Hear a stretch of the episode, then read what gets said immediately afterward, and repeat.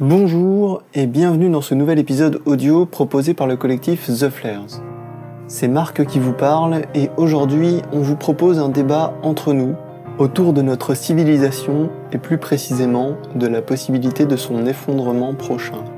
L'hypothèse est simple. Et si, dans un futur proche, tout venait à s'effondrer? Même si nous sommes convaincus que notre civilisation se rapproche d'un moment décisif de son évolution, un effondrement prochain n'est pas forcément une possibilité évidente à analyser. Aujourd'hui, on vous propose un échange entre nous, sans expertise particulière, autour de cette forme de science qui prend de plus en plus de place, la collapsologie. Si vous avez des suggestions, des remarques ou des interrogations à propos de cet épisode, vous êtes bien entendu libre de les poster en commentaire juste en dessous. On vous souhaite une bonne écoute.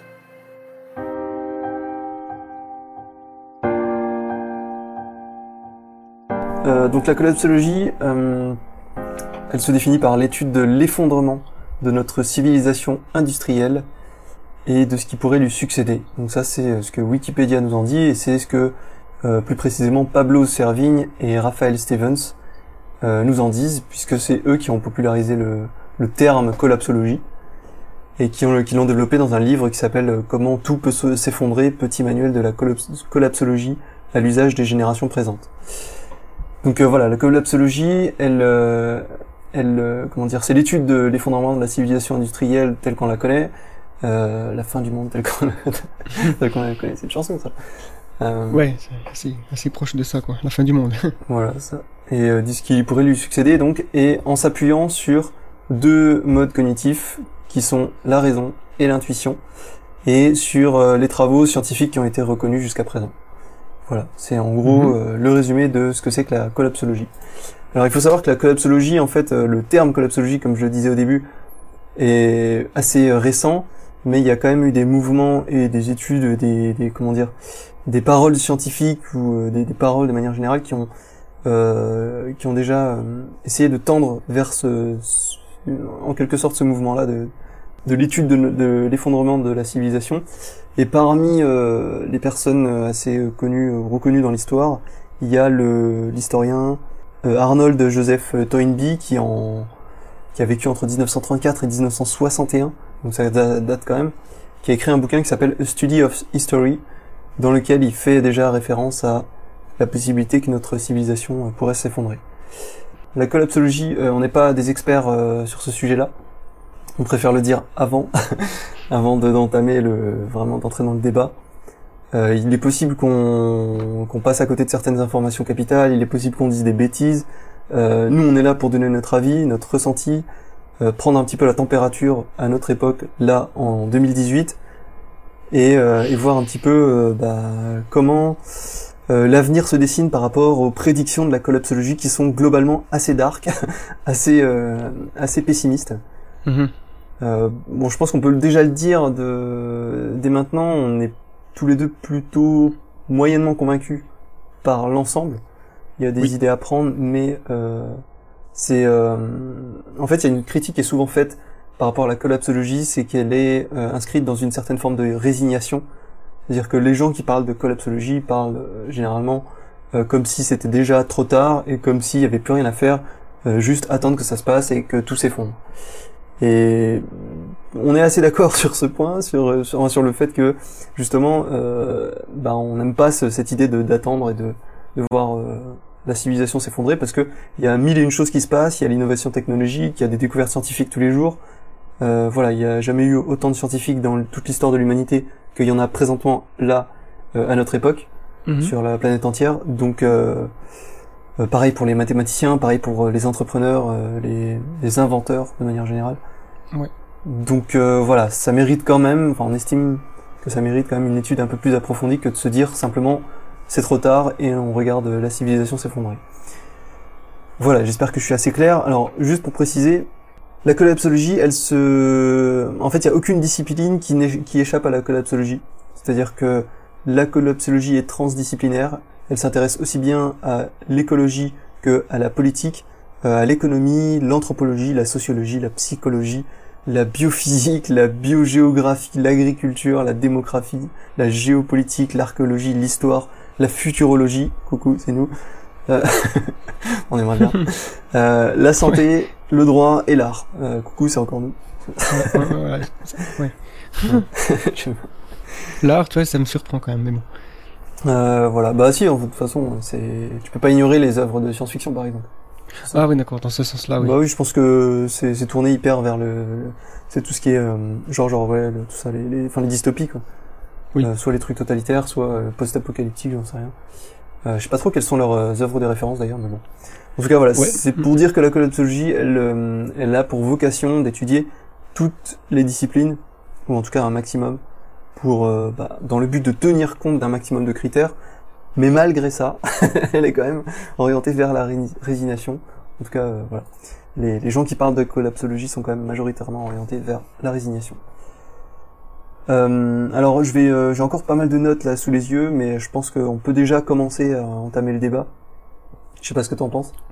Ouais, ouais, non, mais vas-y, on y va, c'est parti. Après, il faut savoir qu'on est, alors un débat, euh, euh, vu qu'on est tous les deux, non pas, on n'est pas experts tous les deux, on n'a pas consommé énormément de contenu sur la collapsologie. On a vu des documentaires, enfin des, des conférences, des interviews, quelques articles, quelques passages de- du livre de référence que tu as cité.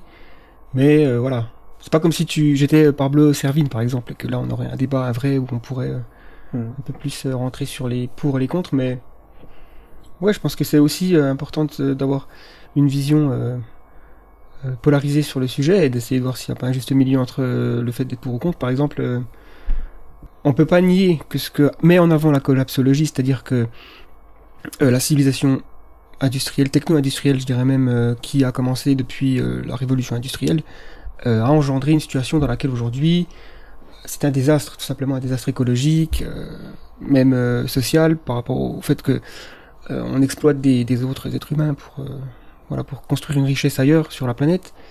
Et euh, tout ça, c'est pas niable. On peut pas le nier aujourd'hui, comme certains présidents américains, par exemple.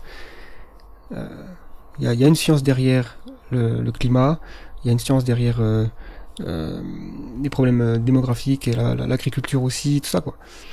Euh, maintenant, ce qu'on remet en cause, je pense, en tout cas, tu me diras si tu es d'accord avec moi, c'est plus le côté euh, inéluctable de l'effondrement. Mhm. Comme si, comme tu disais, on- on est à un point où c'est trop tard. Mais ça veut dire quoi C'est trop tard? Est-ce que ça veut vraiment dire que l'humanité fait face à l'extinction pure et simple? Donc là, on est plus dans un risque existentiel. Ou alors, ça veut plutôt dire que on est plus dans une sorte de voilà de chute de quelque chose, mais il y aura d'autres d'autres euh, voilà, des descendants qui vont prendre le relais, trouver d'autres solutions. Euh, peut-être que la transition sera extrêmement désagréable ou peut-être qu'elle sera plus douce. Euh, voilà, c'est un peu difficile à. Moi, je, en tout cas, de ce que j'ai lu, je sais pas vraiment de ce qu'ils veulent dire par euh, effondrement. Alors, je pense que j'ai un truc à dire quand même par rapport à ce que tu as dit là juste à l'instant. Tu as dit il y a une science derrière euh, chaque euh, problème individuel, on va dire.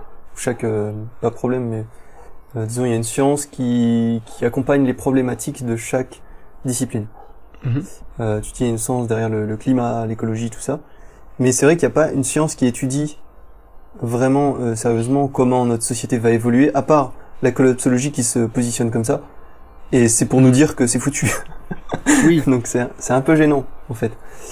Euh, c'est c'est un peu malaisant presque euh, de, de se dire que la seule science ou alors c'est euh, c'est quand même remis en question. Hein. J'ai regardé dans certains articles, euh, euh, ils disent que la, la collapsologie en tant que science est remise en question. Le statut de science est, Oui, est- largement critiqué et critiquable.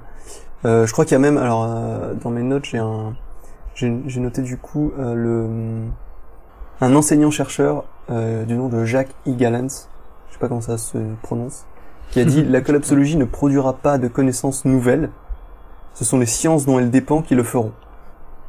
Et c'est un, un petit peu, euh, pour moi, c'est un petit peu l'argument qui tend à remettre en question son statut de science fondamentalement, parce que une science est censée justement apporter des choses nouvelles sur la table. Mhm, tout à fait. Et, et en fait, c'est un peu la collapsologie, c'est comme une science qui aspire les autres, qui s'en nourrit pour euh, pour euh, préserver son argumentaire. Je le vois comme ça, en tout cas. Et, je trouve que c'est un peu biaisé comme approche. Je suis d'accord avec toi, effectivement, j'avais lu aussi ça, et euh, le fait aussi que, vu que c'est inévitable, comme ils, comme ils prétendent, cet effondrement, et qu'il font preuve de résignation, alors que je pense qu'il faudrait plutôt trouver comment lutter, quoi, plutôt que, que juste regarder le monde s'effondrer, plutôt lu- trouver des solutions, euh, changer déjà ses propres habitudes à notre petite échelle, et surtout pas euh, se dire euh, non ben moi je vais partir vivre dans la cabane en, me préparant à l'effondrement parce qu'il va y avoir des, des choses terribles qui vont arriver dans la société. Ouais non je pense que voilà il faut plutôt chercher des solutions et il y en a. Hein, on en parlera peut-être un peu plus tard sur les solutions. Mais, mais en fait, est-ce que il n'y a pas de mouvement qui recherche des solutions activement, mais je vois quand même que individuellement, euh, il y a beaucoup de gens partout sur la planète qui, rech- enfin, qui sont susceptibles de trouver des solutions. Mhm. Soit parce qu'ils en recherchent activement, soit parce que euh, ils sont placés dans une situation de recherche, comme les chercheurs, les scientifiques, et que il y en a tellement en fait qu'on est arrivé à une fréquence de découverte extrêmement élevée, aussi bien en termes d'innovation que de, de découverte scientifique, que je me dis en fait je suis partagé euh, toujours entre euh, euh, la vision euh, très chaotique et la vision euh, on peut avoir de la chance là où on l'attend pas, tu vois. C'est un petit peu comme euh, euh, comment dire, c'est un, un avis partagé qui rejoint presque la question de la perception de l'univers, tu sais que tu peux te faire. C'est un peu métaphysique ce que je dis. Ouais. C'est un peu perché. Genre, tu vois, tu peux voir l'univers comme un immense chaos ou un truc qui est organisé malgré lui. Ouais.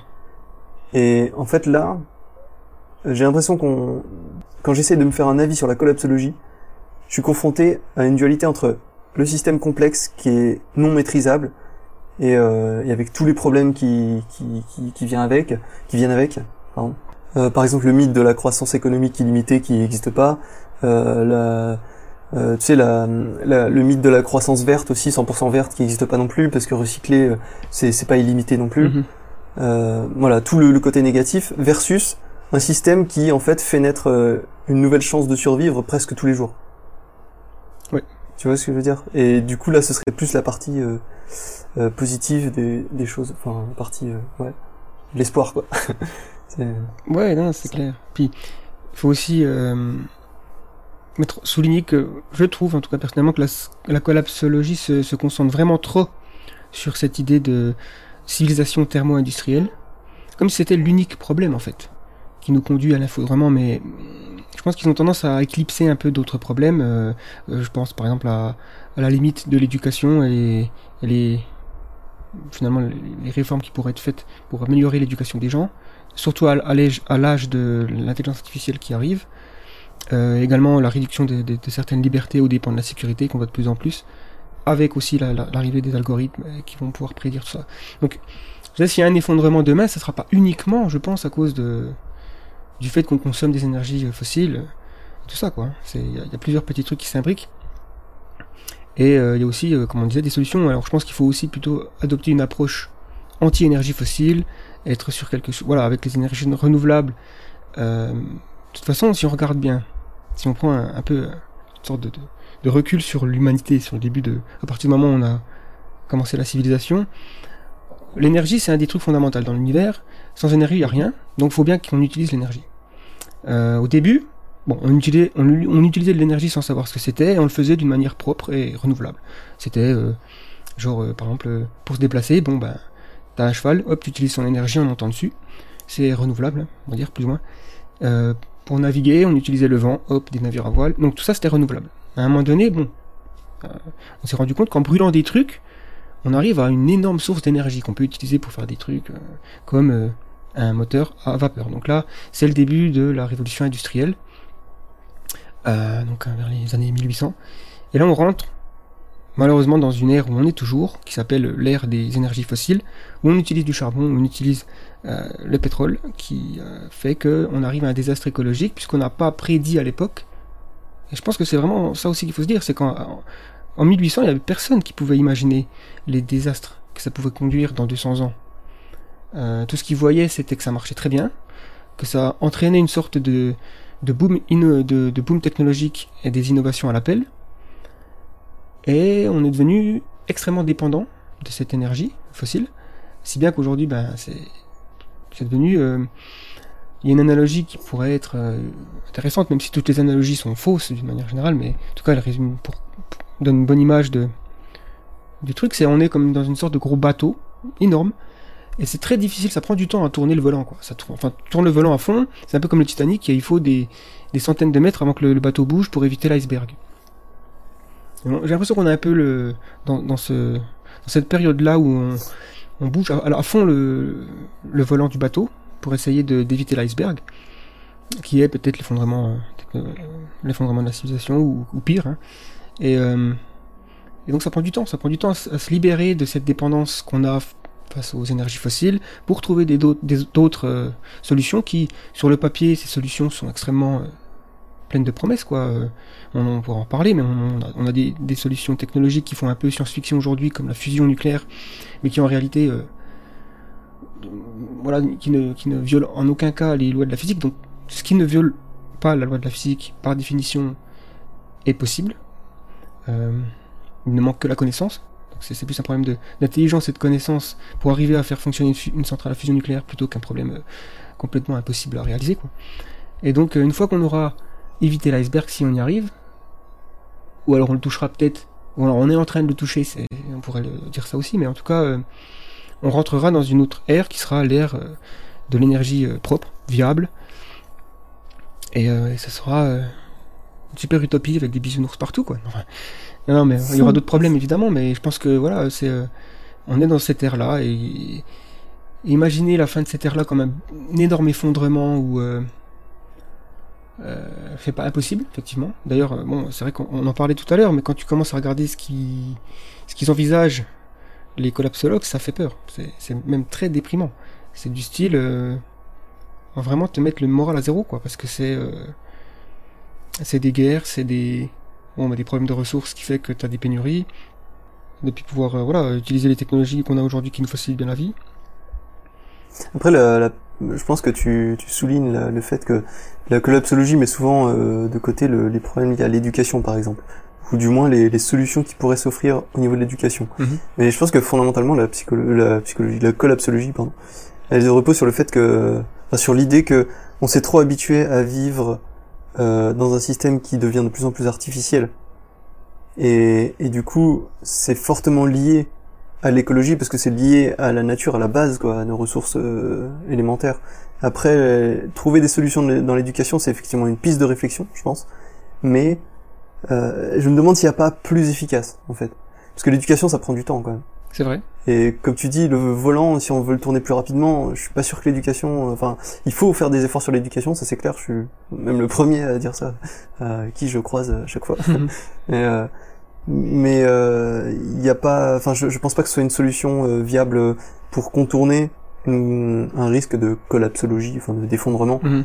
euh, à court terme. Enfin, quand je dis à court terme, c'est c'est dans les 50 prochaines années maximum, parce que il y a déjà 50 ans, euh, les premiers risques du développement de la croissance économique ont été signalés, en fait. Oui. Ça, ça fait déjà très longtemps euh, à notre échelle en tant qu'individu, mais pas très longtemps à l'échelle de la civilisation. Euh, donc le bateau, il... voilà quoi. Ouais, non. Euh, COP 21, 22, 23. ouais, ok les gars. Mais j'ai même vu des euh, des des comment des informations sur internet qui disaient, enfin, en gros en France par exemple, il y avait des anarchistes, c'était des anarchistes naturiens. Alors, je vais pas vraiment regarder ce que c'était, mais en tout cas à la fin du 19e siècle, euh, qui disaient déjà que on allait droit dans le mur si on continuait, et, euh, et de nombreux écologistes par la suite au, 20e siècle, que ce soit en France, aux États-Unis ou, ou partout dans le monde. Donc euh, il y avait aussi Al- Aldous Huxley, le, le- l'écrivain de science-fiction, hein, qui a écrit Le meilleur des mondes, qui disait. Et il écrit aussi Retour au meilleur des mondes, surtout. Ouais, Où il fait une, une rétro-analyse de après-guerre euh, par rapport à ce qu'il a, il a écrit avant. hein. Exactement, là je cite, je cite ce qu'il a dit, parce que je l'ai sous les yeux. La colossale expansion matérielle de ces dernières années. Alors il a écrit ça en 1928, donc c'est quand même euh, il y, a, il y a longtemps. Ouais. hein. Euh, la colossale expansion matérielle de ces dernières années a pour destin, selon toute probabilité, d'être un phénomène temporaire et transitoire. Nous sommes riches parce que nous vivons sur notre capital. Le charbon, le pétrole, les phosphates que nous utilisons de façon si intensive ne seront jamais remplacés. Lorsque les réserves seront épuisées, les hommes devront faire sans. Cela sera ressenti comme une catastrophe sans pareille. Euh, si tu mets, si tu, si tu dis, si tu, tu prends cet euh, petit extrait et tu dis que c'est un collapsologue qui l'a dit, personne ne te dira que c'est faux. Ça paraît tellement euh, un discours euh, semblable finalement. Pourtant, ça a été dit en 1928. Euh, donc, il est vrai que Mm. euh, voilà, l'effondrement, la catastrophe prévue comme ça par le fait qu'on consomme beaucoup plus euh, des énergies fossiles et qu'on se pré- préoccupe pas à la, à la nature fait que oui, c'est un truc euh, qui est assez assez vieux. Mais est-ce qu'on n'aurait pas donné plus de crédit à un... Enfin non, justement moins de crédit à un collapsologue en 1928 que maintenant? Parce que le constat du monde aussi, il est, il est très très différent. Et beaucoup plus complexe aujourd'hui que en 1928 où finalement les auteurs de science-fiction de cette époque-là, ils avaient une, euh, ils avaient la possibilité de tracer une ligne assez facilement pour, euh, enfin assez facilement, euh, dans une moindre mesure, pour prédire ce qu'allait être l'avenir. Disons que là aujourd'hui, si demain je te dis il y aura des voitures volantes, il y a 99% de chances que ça n'arrive pas. En fait. D'accord, ouais. Je sais pas. Hein. Ouais, faut voir. Mais je, je, comprends ce que tu veux dire par rapport au fait que un auteur de science-fiction en 1928 il y aura toujours ce petit côté, ouais, t'es un rêveur, t'es quelqu'un qui nous fait imaginer des choses, donc ce que tu nous dis là, c'est aussi euh, de l'imagination, c'est... Mais euh, aujourd'hui, les collapsologues, je pense que... C'est vrai qu'on en entend beaucoup parler, il y a eu beaucoup de choses qui ont été mises en avant, enfin eux, ils ont été mis en avant dans, dans énormément de, de journaux, euh, France Culture, Le Monde, Le Point, euh, Libération, tout ça, même à la télé, tout ça. Euh, je pense que c'est je pense que s'il passe autant à la télévision, c'est peut-être parce qu'il dérange pas tant que ça. L'idéologie dominante. De manière générale, euh, parce que finalement, si on regarde bien, ce que les collapsologues, bah, Pablo Servigne et Raphaël Stevens euh, disent, c'est ils considèrent euh, que cet effondrement, c'est un drame, c'est une catastrophe. Autrement dit, l'effondrement de la civilisation que l'on critique tant est, un, est une catastrophe. C'est un peu paradoxal. Ça voudrait dire que finalement, il aime cette technologie, enfin cette, civilisation. Science. Ah, cette, cette civilisation. Tu vois, en disant, tout s'effondre, donc c'est une catastrophe. Généralement, quand tu dis c'est une catastrophe, c'est que tu veux pas que ça arrive. Ouais. Ou, si tu considères que, ça, que c'est un drame. D'ailleurs, dans leur, dans leur propre terme, il y a une phrase dans leur livre que j'ai relevé. Euh, ils disaient qu'il faut faire le deuil de notre civilisation industrielle. Mhm. Encore une fois, faire un deuil, ça veut dire que tu perds quelque chose que tu aimes. Ouais. Donc on pourrait le voir comme peut-être un petit, une petite auto, euh, comment dire, contradiction là dans, dans leurs propos. Euh, au, contraire, il faudrait plutôt pointer du doigt et critiquer ferme, fermement le, monde dans lequel on vit, la civilisation dans laquelle on vit, et pas dire que ce serait une catastrophe, mais plutôt une sorte de... Euh, comment dire euh, euh, soulagement que ça soit bientôt fini en fait. Si vraiment c'est pour ça aussi peut-être qu'ils sont aussi bien vus dans les médias c'est parce que ça gêne pas tant, tant de monde que ça finalement parce que tu pourrais te dire ok les journaux et tout ça ça renforce un peu leur propre idéologie, comme quoi, effectivement, l'effondrement de la société industrielle, c'est une catastrophe. Donc, diffuser un tel message, ça renforce finalement euh, L'idée que pour l'instant, tant que ça fonctionne, euh, ça, ça en, en pratique, c'est vachement bien. Quoi. Ça renforce et ça, et ça, génère aussi un climat un peu d'insécurité et de peur qui, finalement, moi je trouve que qui, qui, rend les gens toujours plus dociles. Quand on a peur, on est docile. Et donc ça, ça, c'est pour ça, je pense que euh, l'Élysée, euh, j'avais euh, lu quelque part que euh, Pablo Servigne avait été, euh, pas à l'Élysée, mais dans un ministère euh, des énergies peut-être, rencontrer un ministre pour parler de ça. Donc ça, ça m'étonne pas que les politiciens aussi s'y intéressent d'une manière générale pour dire oh attention les collapsologues nous disent que ça va bientôt. Donc il faut faire ça, donc il faut faire ça, obéissez-nous. Il y a une petite, un petit côté alors. Tu, tu penses qu'il y a un côté. Non, mais j'ai l'impression que sur la balance quand même, on enfin, si tu considères le, le, le, procédé comme un peu un procédé de manipulation publique, enfin de l'opinion publique finalement, Enfin, je sais pas si c'est ce que tu dis, je veux pas déformer ce que euh, tu dis. Je dirais pas ça, mais je dirais qu'il pourrait être. Il pourrait être utilisé comme ça. Par. Euh, mm. Je dirais pas que c'est une conspiration. Euh, non, une euh, conspiration. Non, mais pas un complot. complot je dirais pas non plus dire c'est un complot, mais disons que c'est un une variable favorable aux hommes politiques, par exemple. Voilà. et mais, mais, en fait, j'ai du mal à le voir comme ça quand même, parce que je me dis ils ont plus à y perdre qu'à y gagner finalement, parce que la première réaction qui Enfin, la première idée qui te vient à l'esprit quand on parle de collapsologie et de dire on arrive aux limites de notre système, c'est que c'est un système qui a des limites.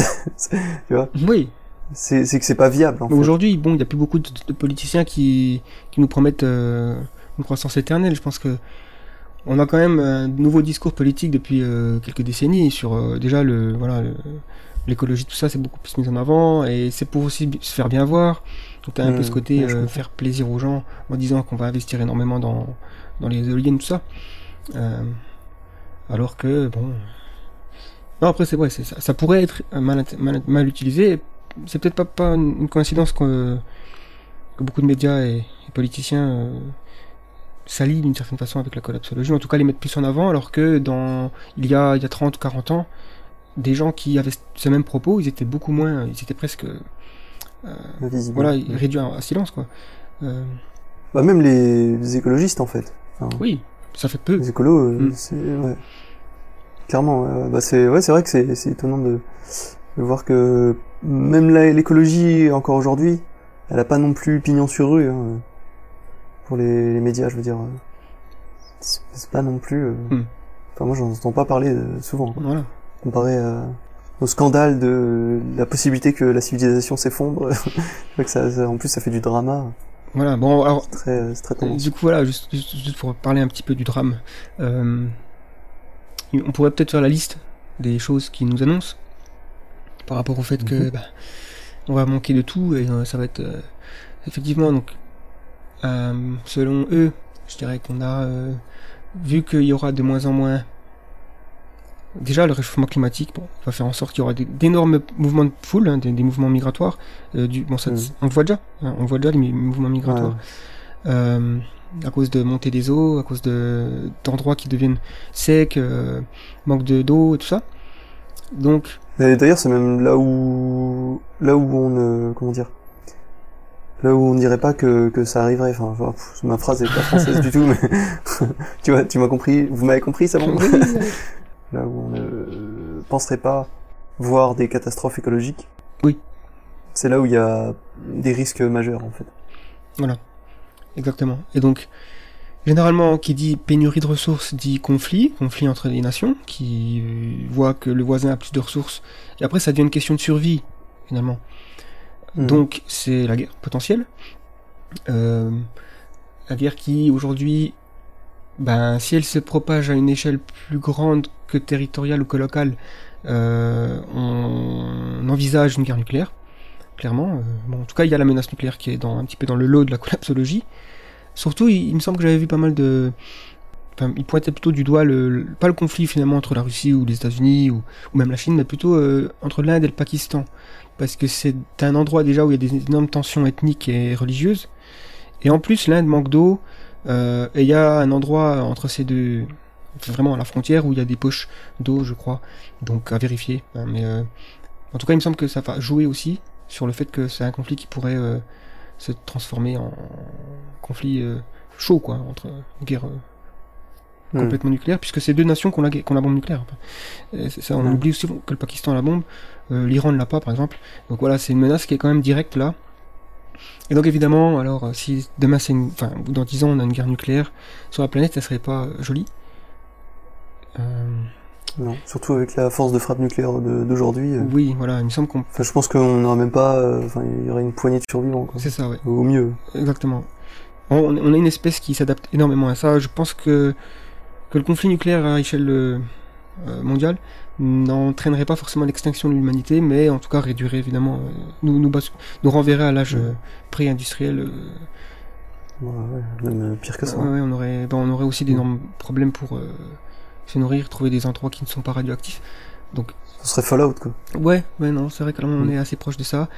Bon, alors, avant de ça, bon, même si on n'atteint pas ce niveau de guerre nucléaire et tout ça, on a d'autres, euh, bah, d'autres trucs qui démoralisent un peu. Par exemple, le fait que, euh, qui dit, parce que, voilà, il faut bien aussi se dire une chose, c'est que le monde, il est polarisé euh, de plus en plus, en termes d'inégalité et de richesse. Donc, t'as des gens qui sont extrêmement fortunés, d'autres qui n'ont pas beaucoup.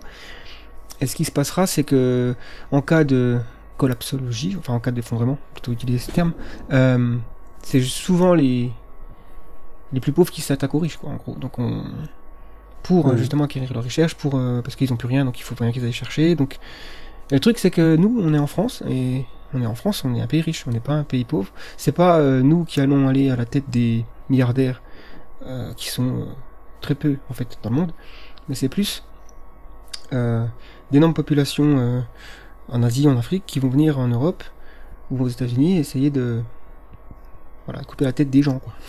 Ou alors Ouais, après, je, suis- pas sûr de. Alors, je suis assez partagé sur ton avis là-dessus. Euh, c'est. Est-ce que on peut, on pourrait euh, continuer à considérer, euh, par exemple, l'argent et les richesses d'aujourd'hui comme une ressource toujours viable et toujours intéressante? Parce que là, ça. Enfin, on serait finalement dans un système complètement différent, chaotique, hein, sûrement. Mais je pense que la première ressource vitale, c'est de la, trouver de la nourriture. Et au final, c'est piller les agriculteurs, ou je sais pas.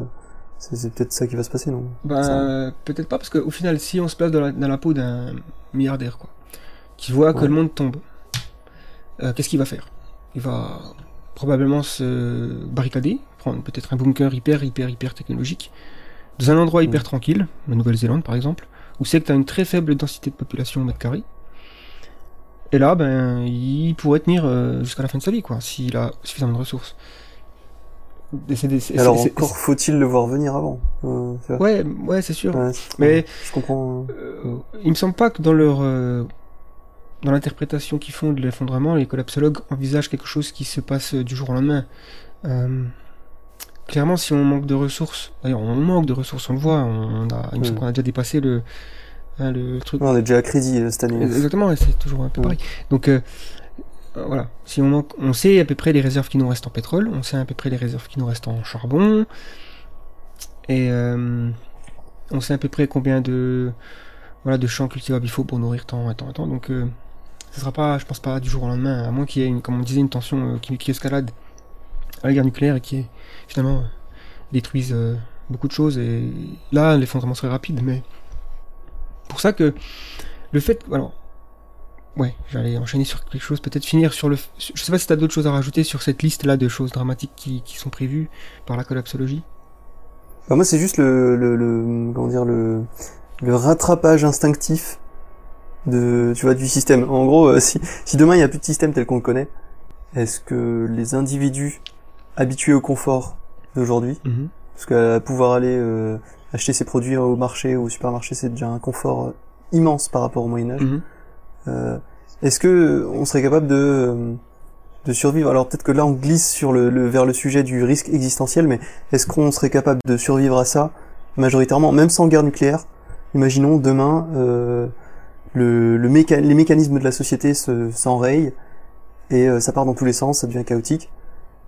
Enfin, est-ce qu'il va y avoir vraiment une catastrophe au niveau de la survie, ou est-ce que la civilisation est capable de se reconstruire, euh, même par poche, tu vois. Ouais, je pense que tu. Je sais pas si je suis très clair, mais euh, Non, oui, tout à fait, t'es très clair. De toute façon, je pense pas que quand ils envisagent la collapsologie, l'effondrement euh, de la civilisation industrielle, que ce soit quelque chose d'hyper euh, global finalement. Ok, je sais qu'on vit dans un monde qui est interconnecté, donc euh, bon, l'Occident a quelque part colonisé un peu le monde entier, mais clairement, euh, pour l'avoir vécu, je sais qu'en Nouvelle-Zélande et en Australie, il y a des endroits hyper, euh, comment dire, rural, qui ne dépendent pas tellement des technologies. Bon, évidemment, ils ont besoin de tracteurs, tout ça, mais euh, ils ont déjà, euh, voilà, je pense pour eux, ça sera, beaucoup plus facile de passer sur un autre mode de vie.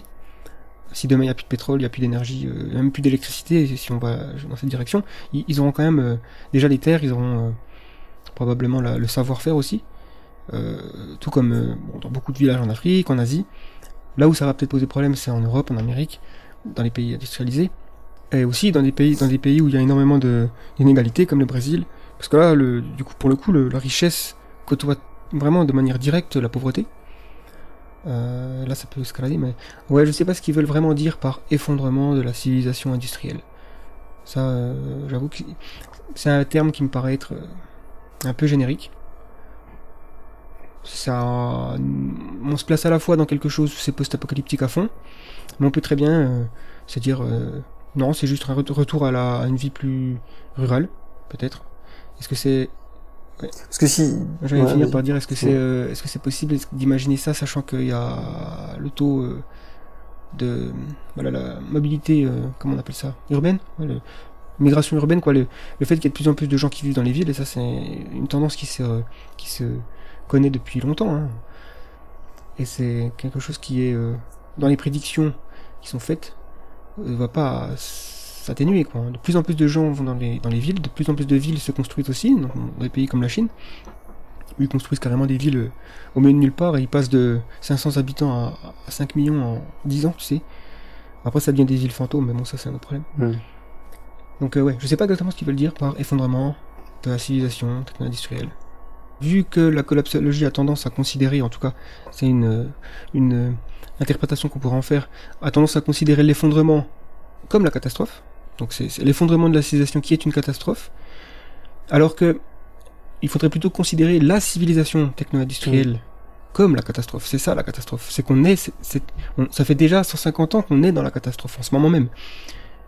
Donc c'est pas l'effondrement qui est la catastrophe, mais c'est plutôt euh, la civilisation. Donc on doit plutôt se concentrer sur euh, sortir de cette catastrophe le plus vite possible. Et ça c'est la transition énergétique. Pour moi c'est la clé.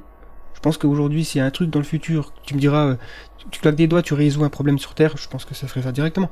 Là, les problématiques énergétiques, le fait qu'aujourd'hui, euh, on ne fait quasiment pas beaucoup, enfin, on fait un petit peu, mais pas assez d'énergie.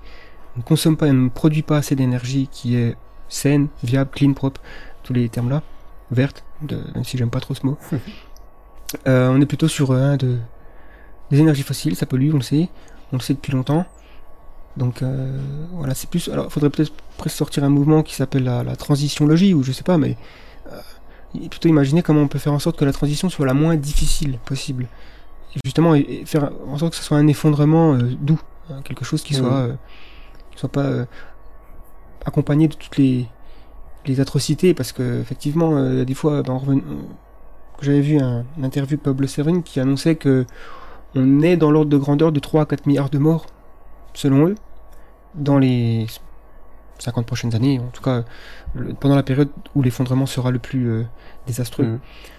Et ça, euh, bon, effectivement, en 3 à 4 milliards d'années, pour que ça, ça arrive, pour qu'on arrive à perdre autant d'humains sur la planète, il faut déjà des sacrées catastrophes.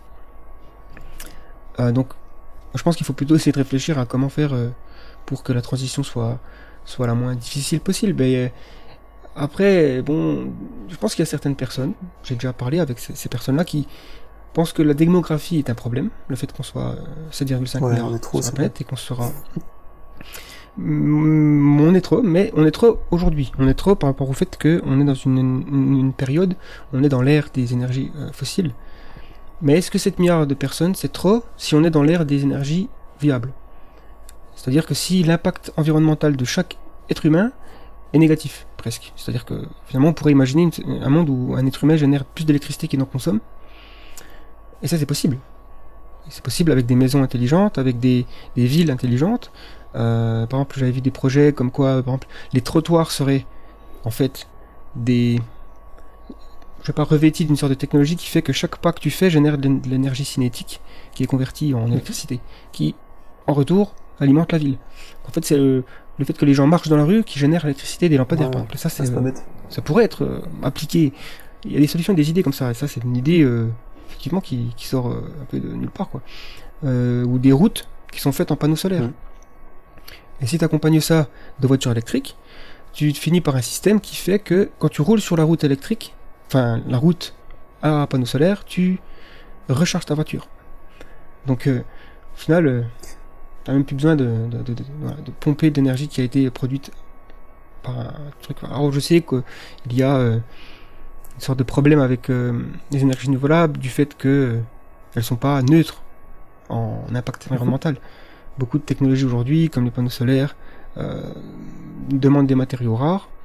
Et les matériaux rares sur la planète, ils sont, euh, bah, ils sont rares et puis ils sont enfouis très profond. Et pour les extraire, il faut souvent euh, casser pas mal de choses et donc euh, ça crée des, des désastres écologiques.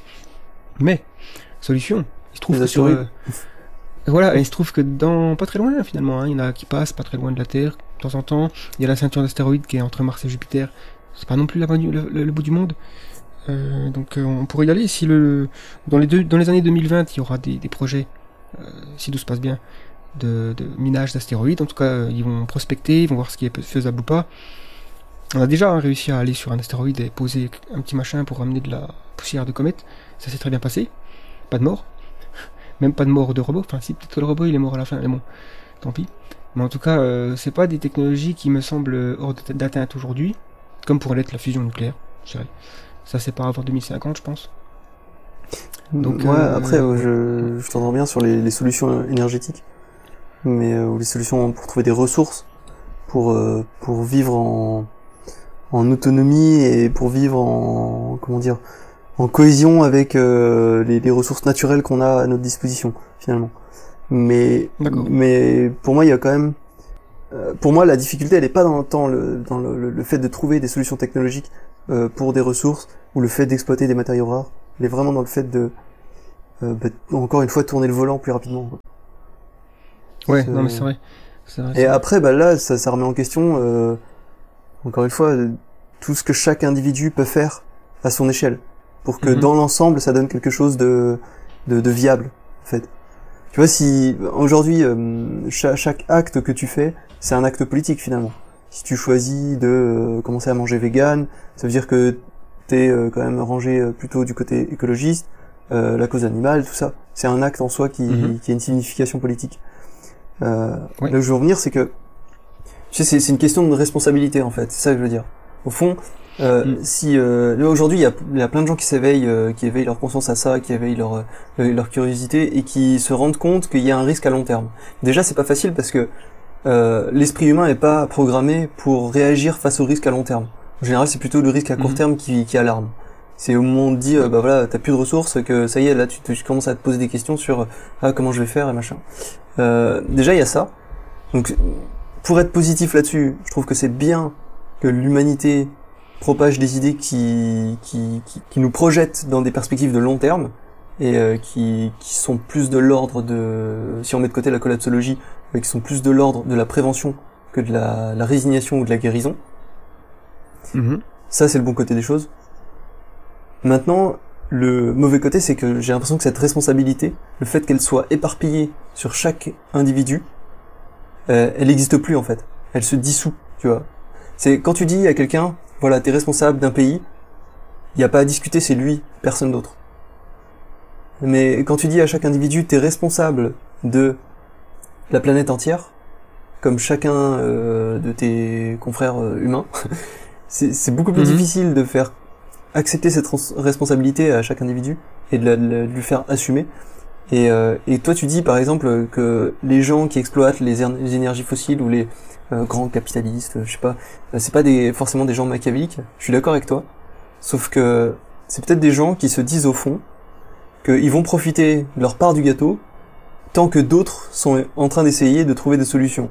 Sauf que si les autres qui trouvent des solutions n'ont pas le même pouvoir d'action que eux, parce que on est encore dans une société où l'argent et le pouvoir sont prédominants, et ils travaillent ensemble, ben en fait euh, on se retrouve à tu vois à déléguer euh, la, responsabilité de notre avenir entre les mains euh, à des gens qui, qui en fait n'ont pas les pouvoirs le pouvoir de le changer ou pas des pouvoirs qui excèdent le fait de, de s'exprimer à travers des livres ou ou des, des, conférences ou que sais-je enfin des médias. Voilà mmh. ouais non c'est vrai que je te rejoins là-dessus c'est vrai qu'on est après on peut quand même constater que c'est je dirais depuis le début du 21e siècle de manière générale euh, on a des acteurs assez nouveaux qui sont apparus sur le, sur le devant de la scène. Euh, c'est des gens qui ont beaucoup d'argent et qui veulent mettre leur argent au service de l'humanité. bon, je pense à Elon Musk. Mhm. Euh, bon, on peut pas. C'est difficile de de pas voir en quoi il rend le monde meilleur quand même. Hein. Il essaie d'accélérer la transition euh, vers des voitures qui ne dépendent plus des moteurs à combustion, ce qui serait quand même très très bien. Euh, et ça, ça, va se faire. Je pense que là, il a, pour moi, il a déjà gagné. Moi, c'est même plus un débat aujourd'hui de se demander quel sera le futur de la voiture. Hmm. Pour moi, 2025, 2030, 2035, ça va, voilà, ça va être des, des, paliers petit à petit qui vont être franchis. Euh, tous les mois, ils doublent leur, leur vente Tesla en ce moment. Donc, le mois de juillet a été deux fois plus bénéfique pour eux en, termes de vente que le mois de, de juin. Donc, c'est il y a une grosse tendance qui, se dessine quand tu regardes un petit peu comme ça. Ouais, et puis il y a une démocratisation aussi. Au début, c'était une voiture de luxe, maintenant, euh, ça l'est de moins en moins, quoi. Exactement. La modèle 3, elle est à 35 000 dollars. Bon, je sais qu'il faut attendre euh, deux ans pour l'avoir parce qu'ils ont des, petits soucis de production en masse parce que c'est pas non plus BMW, mm. hein, c'est Tesla, c'est une seule entreprise. Voilà, bref. Ils ont pas la même armada, mais, mais aujourd'hui, on voit aussi que avant Tesla, il y avait quasiment aucune voiture électrique. Et les peu de voitures électriques qu'il y avait, c'était des caddies de golf qui faisaient en gros 50 euh, km et après il fallait les recharger. Et maintenant, tous les constructeurs majeurs ont annoncé ou ont déjà produit une voiture électrique à destination du marché euh, international. Mhm.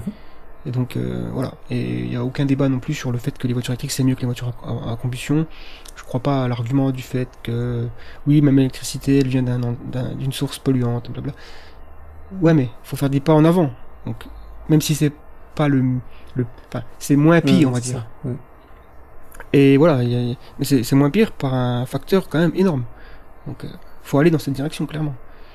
Et il y a aussi, ben, voilà, d'autres acteurs qui ont énormément d'argent. Bon, Amazon avec Jeff Bezos qui euh, a aussi envie de, lui, il a annoncé récemment qu'il voulait délocaliser, en gros, euh, l'industrie, l'industrie finalement de, de la Terre dans l'espace. Mm. En gros, son plan, c'est un petit peu d'aller euh, aussi sur les astéroïdes, peut-être sur la Lune. Mais en gros, faire euh, notre sale travail euh, ailleurs. Et laisser l'écosystème terrien. C'est peut-être des solutions un peu plus euh, sur le long terme. Et, euh, mais bon, il y, a des- il y a des grands acteurs qui sont là, qui bougent aussi les politiques et, les, euh, et qui font de la- énormément de mal aux entreprises qui sont déjà bien installées dans l'énergie fossile euh, et qui obligent ces derniers à se, à- voilà, à se diriger vers les mêmes endroits. C'est un peu comme... euh, Je suis, je suis quand même, euh, enfin, je suis d'accord avec toi sur le fait que ces gens-là, ils ont un peu hacké le, la politique, ils ont un peu piraté, ils sont, ils ont contourné le, tr- le truc. On en a déjà parlé sur le podcast de la technocratie, mais euh, mhm. mais ça reste quand même une minorité. C'est-à-dire que si ces gens-là, cette poignée de personnes qui ont le- des, des moyens extrêmement forts aujourd'hui, s'ils prennent les mauvaises décisions, c'est peut-être, euh, enfin l'avenir, la- l'avenir de la civilisation repose peut-être à 60-70% sur chacune de leurs décisions.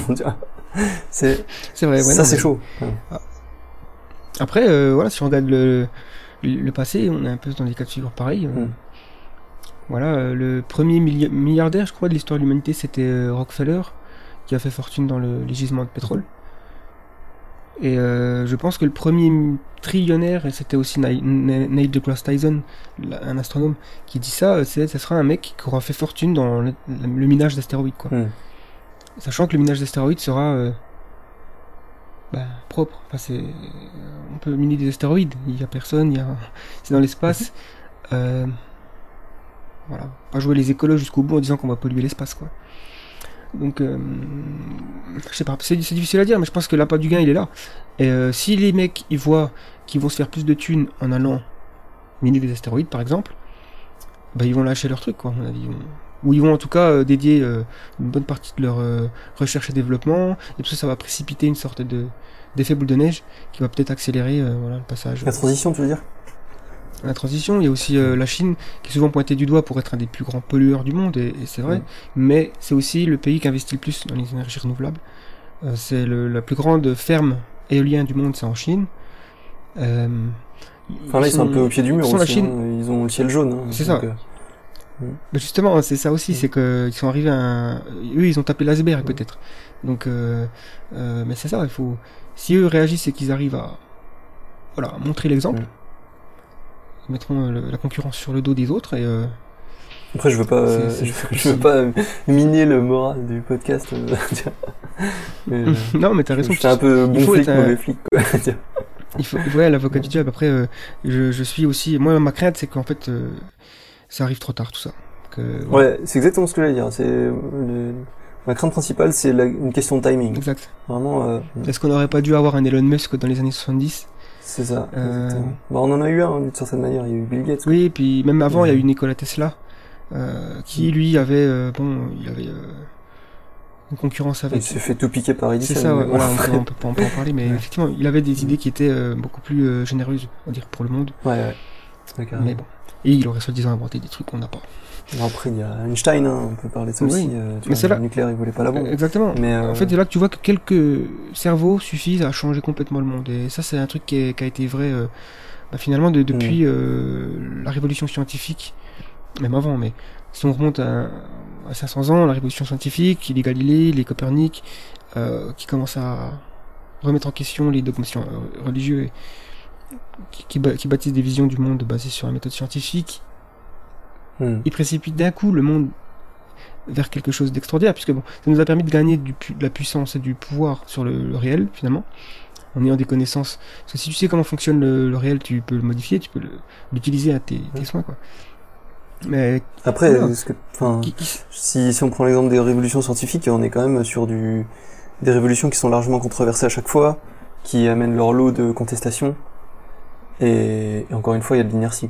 ah oui, tout à fait. Oui. Mais c'est, c'est Mm. à partir du moment où une, une euh, révolution scientifique apparaît, la transition vers un monde complètement différent elle est assez rapide, je trouve, parce qu'on avait, par exemple, euh, bon là, Newton, en, euh, donc au XVIIe siècle, si je ne me trompe pas, euh, qui voilà, qui révolutionne comment on voit la gravité, euh, la théorie du mouvement et, tout ça. Et on a un peu plus d'un siècle plus tard, je pense, la révolution industrielle qui utilise massivement les recherches de Newton et, mmh. et le livre de Principia Mathematica qui, regroupe toutes les équations là-dessus. Donc euh, ensuite on a euh, Faraday, euh, Maxwell en, un peu plus tard, en, Cage, voilà, 18e siècle, je crois. bon, les dates faudra vérifier, mais qui, voilà, la révolution électrique. Donc on découvre de nouvelles forces de la nature, hein, la force électromagnétique. Mmh. Avec l'électromagnétisme, et là, bah, c'est la révolution. Pareil, en quelques, franchement, en quelques décennies, le monde s'électrifie, la lumière envahit les foyers. Euh, et après, c'est Edison qui invente la voiture. Enfin. Et la révolution nucléaire, pareil, Einstein, hop, un groupe de scientifiques après, euh, qui fait ben, qu'on maîtrise après euh, l'énergie de l'atome. Ça donne la bombe, mauvaise chose. Ça donne des centrales, mauvaise chose ou pas, ça dépend des points de vue, mais en tout cas, c'est aujourd'hui une centrale nucléaire, c'est le moins polluant, c'est même considéré comme une énergie renouvelable. Euh, si on oublie le fait que elle ne l'est pas sur le long terme. Parce qu'il faut effectivement prendre les déchets nucléaires, il faut, les, faut trouver des solutions. Ouais, il faut les mettre, les enfouir sous terre. Très profond, très très très profond. Comme ça, ça se voit plus. On met tout sous le tapis. Voilà, mais autant le faire très très profond. Et en fait, euh, par rapport à l'effondrement, tu vois, j'aurais tendance à dire que pour moi, le vrai effondrement, ce serait pas un effondrement, euh, je dirais, euh, de, la, de la civilisation industrielle d'aujourd'hui, mais ce serait un effondrement de connaissances. C'est-à-dire que si demain on perd nos données, les, hmm. ressources, enfin, en gros tout ce qui a été numérisé, si demain ça disparaît d'une certaine façon, peu importe comment, si les serveurs de Google s'éteignent tous l'un après l'autre, tous les backups sont piratés, ou il y a un astéroïde qui s'écrase en Silicon Valley, en, gros ce serait la fin. Euh, tous les serveurs ne sont pas. Euh, non, je sais. Je, Google, voilà, je, caricature, mais admettons, ouais. on perd euh, l'usage de l'électricité pour X raisons. Hmm. Là, ça serait un vrai effondrement pour moi, parce que on perd des trucs que la plupart des gens ne savent plus faire, tu vois. Aujourd'hui, il euh, y a peu de gens qui... Enfin, si t'es citadin, aujourd'hui, tu sais pas forcément faire un, jardin, tu sais pas comment cultiver des légumes, toi-même, en tout cas. T'as peut-être un... Après, il y a les livres, hein, toujours, mais c'est... Effectivement, t'as des livres, mais... C'est, En fait, on perdrait pas, je pense, l'accès à l'information, on perdrait l'accès rapide on perdrait... à l'information. Et après, il faudrait voir aussi comment on peut euh, trouver un système où des gens peuvent avoir accès à l'information euh, dans un monde où il n'y a plus Internet. Alors ok, je sais qu'il y a eu un monde avant Internet, les, gens allaient à la bibliothèque, euh, mais, euh, si on est dans un climat, comme on, l'a parlé tout à l'heure, enfin oui tout à l'heure, euh, de collapsologie à haute dose où c'est un peu chacun pour mm. soi et les gens viennent te courir après pour te couper la tête. Est-ce que dans ces cas-là, ça va être facile de faire son jardin tranquille dans son coin pour être autosuffisant? Est-ce qu'on aura les connaissances, qu'on saura où les trouver? C'est aussi ça qui me dérange un peu avec la, la collapsologie. C'est que je trouve qu'ils ont tendance à, renforcer un certain égoïsme chez les gens. Euh, qui vont finalement, en voyant les trucs de la collapsologie, vont s'inquiéter de leur propre sort, d'une certaine façon, de leur propre survie. Hmm. Et, euh, et, ça élimine un peu les efforts euh, qu'on pourrait avoir en termes de collaboration s'il y a un effondrement. Je pense que et il suffit de voir, moi je pense que je suis assez optimiste là-dessus, je pense pas qu'on va tous finir euh, en mode Walking Dead, euh, chacun pour soi, avec des gangs euh, qui tournent pour vouloir violer nos femmes et nos enfants. je pense que ça sera plutôt beaucoup d'efforts collaboratifs, parce que on voit quand il y a un, énorme, une énorme catastrophe naturelle, comme un, tsunami, comme il y a eu en, Thaïlande, en 2004, ou l'ouragan Katrina en Nouvelle-Orléans, ou récemment à Hawaï, un tremblement de terre, généralement, il y a énormément de soutien des populations locales. Euh, ils courent pas tous dans tous les sens pour euh, fuir, tu vois, ils essaient de, secourir les gens. Euh, ensuite, ils bâtissent des, abris de fortune et ils partagent leur nourriture. Voilà, il y, a vraiment une sorte de solidarité. Ah, ouais, je, me méfie quand même de ça parce que. En fait, je crois que c'est un phénomène psychologique, hein, si je dis pas de bêtises. C'est à partir du moment où tu as un ennemi commun, c'est là où les les raisons d'être en colère et d'être haineux naissent. Et quand c'est un, une catastrophe naturelle, il me semble que c'est pas euh, justement. Euh, tu vois, la nature ne fait pas partie de ses ennemis communs que tu peux attaquer de front. Moi, je vois ce que tu veux dire. Ouais, tu penses que c'est un. Mais après, dans, dans, dans le cas d'un effondrement, euh, quel serait l'ennemi commun, quoi? Est-ce que ce serait d'autres gens qui sont en communauté? Ça serait une sorte de guerre de clans? Ah ouais, en fait, c'est ça. Enfin, moi, c'est comme ça que je le vois. Après, je me dis, euh, si demain la société s'effondre, c'est pas une catastrophe, euh, comment dire, euh, c'est pas une catastrophe neutre, c'est ça. Hmm. C'est que t'es capable de, en tant qu'individu, d'accuser ton, ton voisin pour pour une raison qui n'en est même pas une valable. Ouais, tout à fait. Non, mais c'est sûr, après, il y a des tests psychologiques aussi qui montrent en gros, tu prends 10 personnes, tu les mets en groupe, euh, tu fais un jeu où, en fait, euh, chaque tour, il y a un système de distribution d'argent, et que tu as le choix entre... Alors, j'ai plus trop les détails du, test, mais en gros, je vais résumer simplement. Euh, t'as genre deux options, soit tu remets ton argent dedans, et tu seras sûr de recevoir une somme de plus 10, par exemple, après. Donc, en gros, tu... Si t'es... Euh, et tout le monde le, aussi, euh, si, si tout le monde remet de l'argent, ils, ils reçoivent tous euh, une- un peu plus. Et donc, ils se sont rendus compte que ça marche. Pendant, pendant pas mal de temps, en fait, tout le monde est un peu généreux au début du jeu. euh, en gros, à chaque, fois, à chaque tour, ils prennent leur argent, puis après, ben, ils le remettent. Le, le tour d'après, ils en ont plus, ils le remettent. Donc, c'est un peu un win-win, quoi. Mhm. Mais à un moment donné, il- il- si il y a juste une personne qui se dit, tiens, ce tour-là, je vais pas remettre mon argent, je vais le garder. Parce qu'il y a aussi ça, je crois que dans le, dans jeu, euh, si tu remets pas ton argent, tu peux gagner deux fois plus. Donc euh, voilà. Il y a une sorte d'incitation à ne pas le donner. Et ben, il suffit qu'une fois un mec le fasse, ou une femme, hein, c'est une personne parler. Et ben en fait, euh, après tout s'effondre. Chacun devient égoïste, plus personne ne partage. Chacun se dit, moi aussi je veux avoir un. Il y en a un parmi nous parce qu'ils le savent pas, hein, qui c'est qui a mis. Pas Hmm, donné. ouais, je comprends. Ouais. et donc il y a une sorte de grosse méfiance qui s'installe et c'est la fin quoi. Pour dire que voilà, on- la théorie, euh, il y a le de game theory, euh, je sais plus qui c'est qui avait inventé ça, la théorie du jeu, théorie de- qui, qui nous montre que finalement la collaboration c'est le meilleur des systèmes pour euh, à l'échelle d'une d'une foule quoi, à l'échelle d'un groupe. Ouais, À partir de plus de deux, en fait, euh, alors qu'on pourrait croire que c'est égoïsme. Mais en fait, Mais non. ça reste fragile quand même, non? C'est fragile, effectivement, c'est fragile. C'est une euh, voilà. Et donc je pense que c'est ce que- aujourd'hui c'est ce qu'il faudrait plus euh, insister à l'école ou peut-être à l'éducation de d'avoir plus de, de- de- de- parce que un peu je trouve hein, après je sais pas euh, si c'est vrai tout ça mais de mon point de vue l'école a tendance à renforcer l'égoïsme et euh, la compétition entre les individus Ouais, quoi. C'est-à-dire que tu as des notes, tu as une meilleure note que l'autre. Le système de notation est extrêmement euh, fragile euh, en tout cas euh, ques- questionnable. Oui, il est punitif, il est... Enfin, bref. Et puis voilà, il y a beaucoup de choses à à redire là-dessus. Donc Un euh, podcast peut-être. euh, podcast sur euh, le futur de l'éducation. Ouais. Mais ouais. Lisez Ouais. Profession de Isaac Asimov. Et voilà. oui, c'est. Hmm. Mm. Ouais, mais c'est vrai que dans énormément de films, de toute façon, c'est un peu la tendance, c'est un peu le dénominateur commun de tous les films et œuvres de science-fiction post-apocalyptiques, je pense. Mm. Je les ai pas tous lus, mais euh, c'est un peu le fait que, ben, il y a forcément des gars qui sont méchants, qui veulent nous tuer. Bah c'était ça dans Walking Dead au début. C'était, je veux dire, euh, au début c'était la solidarité et plus le groupe se renforce, plus il se méfie des autres en fait, des autres Mm. groupes qui rencontrent sur son et des autres individus même, euh, même quand ils sont tout seuls. C'est d'ailleurs je pense que ça doit être le propos de la saison 2 ou 3, euh, c'était euh, œil pour œil quoi, enfin œil pour œil, pardon. Mm. Euh, mais ouais, je pense qu'effectivement il y a un ouais, il y a un danger euh, au niveau du de la psychologie humaine qui peut euh, rapidement tourner à l'animal en fait à, à l'instinct, euh, pas je veux dire euh, dans le sens une bête ou quoi, mais l'instinct de survie qui t'appelle à euh, d'abord penser à toi avant de, de, penser, de penser aux autres, alors que finalement t'aurais plus à y gagner à penser à la communauté et à construire quelque chose de durablement, euh, de durable. Vrai.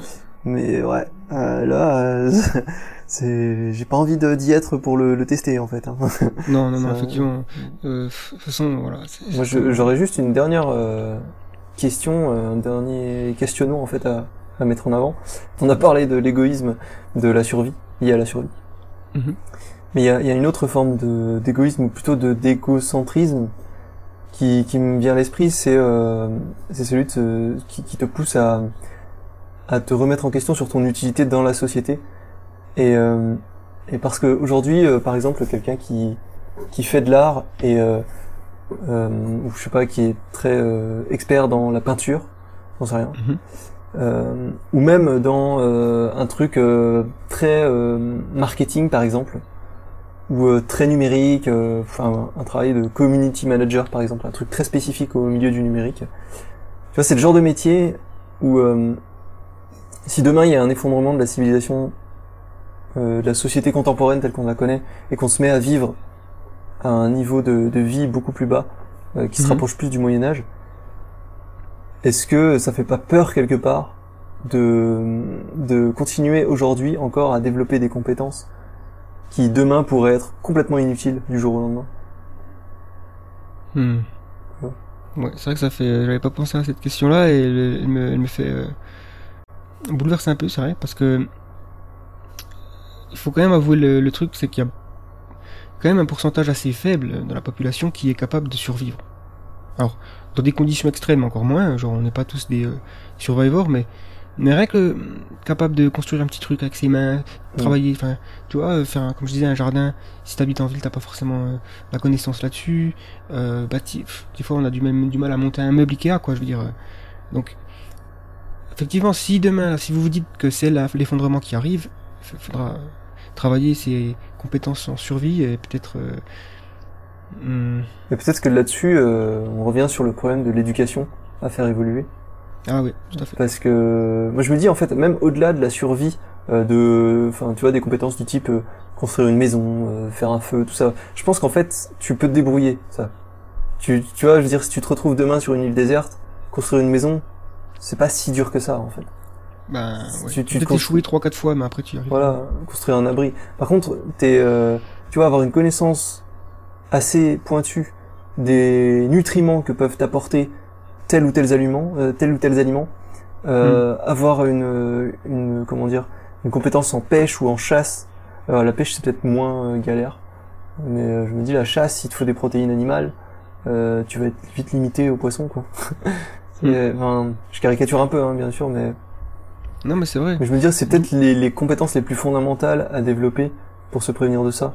C'est des, des- une expertise dans la nourriture et, les apports euh, nutritionnels de, que, que ton corps demande.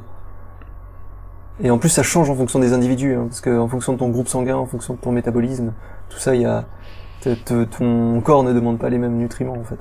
Que, Mm, enfin, ouais. Le corps de ton toi, par exemple, tu demandes pas les mêmes nutriments que moi, j'en sais rien. Enfin, quoique, on a peut-être la même morphologie. Mais enfin, tu, tu comprends ce que je veux dire. Ouais, non, c'est clair. Non, mais Mm. et, et comme tu pointais le, le problème vient d'éducation. Effectivement, euh, aujourd'hui, voilà, d'avoir eu une expérience en Nouvelle-Zélande, d'avoir pu côtoyer des, des, des gamins, quoi, euh, et d'avoir un petit aperçu de leur système éducatif, je me rends compte que on est, euh, c'est pas- forcément à la traîne ou quoi, mais c'est- quelque chose de différent parce que eux, ils ont, par exemple, le petit gars, il avait 11 ans, quand il allait à l'école, il apprenait la cuisine, il apprenait euh, travailler les matériaux, le bois, le fer. Donc ils avaient vraiment une, une expérience pratique. Alors nous, on a de la technologie, je sais, au collège, tout ça. Peut-être même qu'il y a certaines activités comme le- la cuisine dans certains collèges, je sais pas, mais je trouve pas que c'est généralisé, je trouve pas que ça fait partie du cursus scolaire, quoi. Euh, C'est là que je veux dire que peut-être un manque aussi de connaissances basiques, comme tu disais, sur le corps humain, sur la, les- la survie pure et dure. Est-ce que, tu Et, vois, euh, parce que la collapsologie dénonce justement un petit peu, où elle se fonde sur, euh, sur ce principe-là, comme on disait, de, de, de, comment dire, de mettre en avant l'idée que, en fait, on est dans un système artificiel dans lequel on a tendance à un peu se complaire et euh, à prendre confiance. Alors qu'en réalité, euh, on, on oublie le, bah, les, les fondamentaux. Hmm. Et, et est-ce que l'éducation qu'on a aujourd'hui est pas, enfin tout le système d'éducation d'aujourd'hui est pas fondé justement sur cette idée que le système artificiel prime sur le reste? Bon, il y a des cours de biologie, hein, je veux bien, mais c'est quand même des cours de biologie orientés pour petit à petit te te- t'accompagner vers un cursus de médecin ou de, de, de scientifique, j'en sais rien, mais quelque chose qui s'intègre dans le système qu'on connaît, quoi, pas dans, Mm. dans, un, dans une perspective de survie. Ouais, non, c'est sûr qu'après, euh, voilà, ça fait évidemment aucun doute que Homo sapiens, il y a 100 000 ans, était beaucoup plus capable de survivre que Homo sapiens aujourd'hui. Mais collectivement, Homo sapiens aujourd'hui est largement supérieur Mhm. dans la capacité de survie, puisqu'on est 7,5 milliards. Donc on peut pas dire qu'on fait... Si on se place du point de vue de la sélection naturelle, euh, on est les grands gagnants, hein, je veux dire. On a... euh, Bon... on- Ouais. On l'a mis un peu de côté la sélection naturelle puisque aujourd'hui on se reproduit sans, enfin, avec des moyens de contraception donc on, on va un peu à l'encontre de ce que la mère nature veut hein, si on, on se place euh, sur une sorte de point de vue comme ça euh, mère Gaïa quoi je sais pas mais en tout cas euh, on est la seule espèce sur la planète à avoir renié d'une certaine façon la sélection naturelle puisque bah, aujourd'hui le simple fait d'avoir des lunettes qui corrigent la vue Mm. fait que le gène de la myopie sera retransmis à tes enfants. Ouais. Si, si on le guérit pas avec la génie génétique. Autre sujet. Mais en tout cas, ça c'est un truc. La sélection naturelle, tu vois, elle, elle aurait pas permis ça. Quelqu'un qui était myope en, il y a 100 000 ans, il se serait fait bouffer par un lion. Ouais, mais ça, ça veut dire qu'on peut pas dissocier nos, notre histoire et notre évolution en tant que civilisation de notre euh, capacité à survivre en tant qu'individu. Ouais, après on pourrait euh, faire l'argument que notre intelligence a acquis un tel niveau qu'on est capable de, de pirater la sélection naturelle d'une certaine façon et de faire survivre même les moins adaptés. Donc on pourrait le prendre comme quelque chose de. Non, mais ça on peut le faire, ça on peut le faire parce que aujourd'hui le fameux système ar- artificiel que dénonce la collapsologie nous permet ça, nous donne les outils. Si tu peux avoir Oui. des lunettes pour euh, corriger ta myopie, c'est que il y a tout un système derrière qui t'amène tes lunettes. Quoi. Hein. Ouais. Mais ça Euh, j'appellerais ça quand même le progrès. J'appellerais pas ça. euh, Ouais, ouais, non, c'est bien. C'est Ouais. très très bien. Ouais. C'est juste que, euh, bah, pour reprendre le- le- l'idée de la collapsologie, c'est que si, si tout s'effondre, ça, euh, tu vois, on a beau sortir l'argument de on peut contrer la sélection naturelle, on n'aura plus les outils pour le faire. On devra tout réinventer. hmm.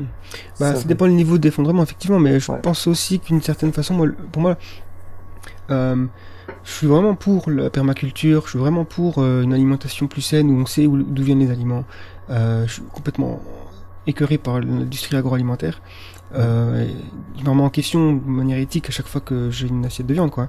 Ça devient dur. Mais en fait, euh, je pense que le, un des moyens qu'on aura pour devenir viable, autonome, tout ça, c'est la technologie. Je pense que vraiment, c'est une autre forme de technologie. La technologie nous a mis peut-être dans le pétrin certaines formes de technologie, mais d'autres vont nous en sortir. Et on peut peut-être en créer d'autres. Ouais, euh, Tu vois, par exemple, si t'as- aujourd'hui tu as une ferme qui marche avec des, des tracteurs électriques, euh, un recyclage d'eau qui est traité, filtré, euh, de la géothermie et des panneaux solaires, et puis que, bon bah t'élèves des bêtes, euh, tu respectes leur, euh, leur émotion et leur euh, souffrance animale si tu veux. Ah, ça a des émotions, les animaux? Ah oui. C'est Prochaine- Jean-Guy Connard sur le podcast de Suppliers. Enfin voilà, pour dire que je pense qu'il y a des technologies aujourd'hui qui se développent dans le but de nous rendre plus autonomes. Elles sont très belles ces technologies. Mm. Et c'est un progrès en soi. Euh, Non, mais moi, je suis, je suis pas contre, hein, quand je disais ça. C'est juste, euh, ouais, je, je- Après, euh, je, c'est vrai que le- je me suis un peu avancé sur le débat parce que tu dis ça dépend du niveau d'effondrement, mais euh, c'est ouais, ça c'est on, on peut pas le prévoir en fait. ouais, c'est vrai que moi je partais du principe euh, vraiment un effondrement où on, on revient à la nécessité de survivre de façon très primaire. C'est tout. Mm. C'était important de ça et toi tu me disais qu'on pouvait euh, aller plus loin en, en contrôlant la sélection naturelle parce qu'on l'a déjà fait, mais enfin voilà. c'était plutôt dans, dans cette discussion là. Ah d'accord. dans cette perspective-là. Mais, mais c'est- ouais, je suis d'accord avec toi. hein. Si, euh, si demain on arrive à monter une ferme euh, autonome, euh, c'est parfait en fait. C'est ça, ça te pousse à revenir à des choses simples et dans ce cas, euh, tu peux continuer à être expert en peinture. Ouais. Bon, peut-être le community manager, il aura un peu du mal, mais euh, le, le, le peintre, je pense qu'il peut encore s'en sortir. ouais.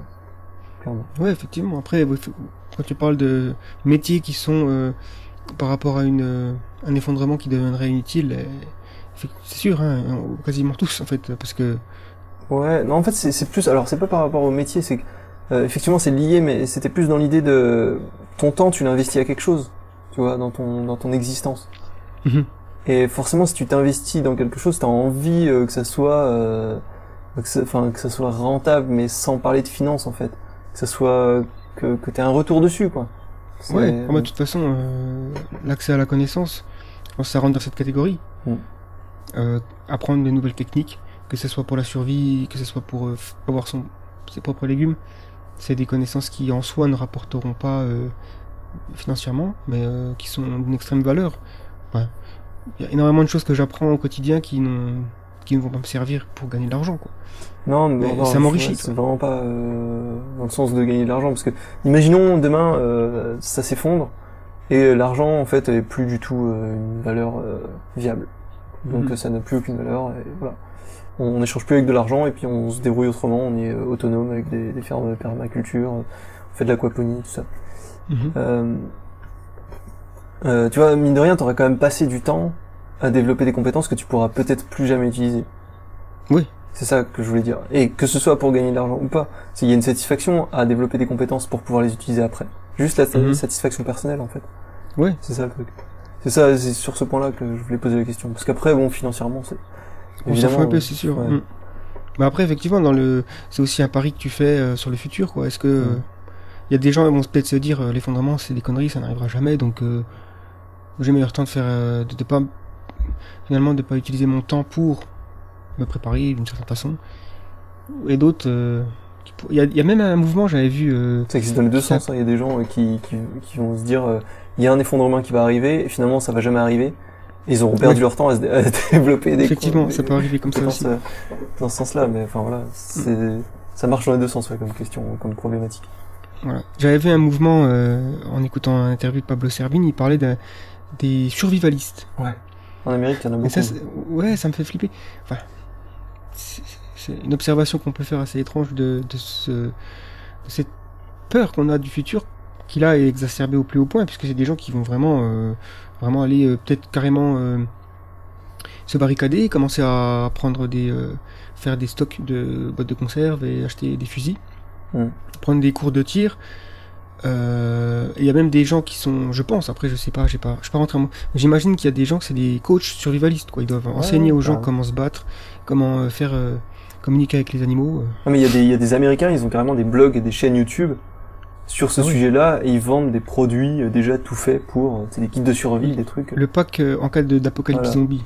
C'est, je suis sûr que tu creuses un peu, tu trouves des, des gens qui te, qui te vendent des abris ou des trucs. euh, Ah oui, non mais ça, ouais. j'ai aussi entendu parler de ça de, de riches euh, millionnaires qui, qui ont déjà acheté leur bunker parce qu'ils sentent soi-disant que ça, va- ça va s'effondrer.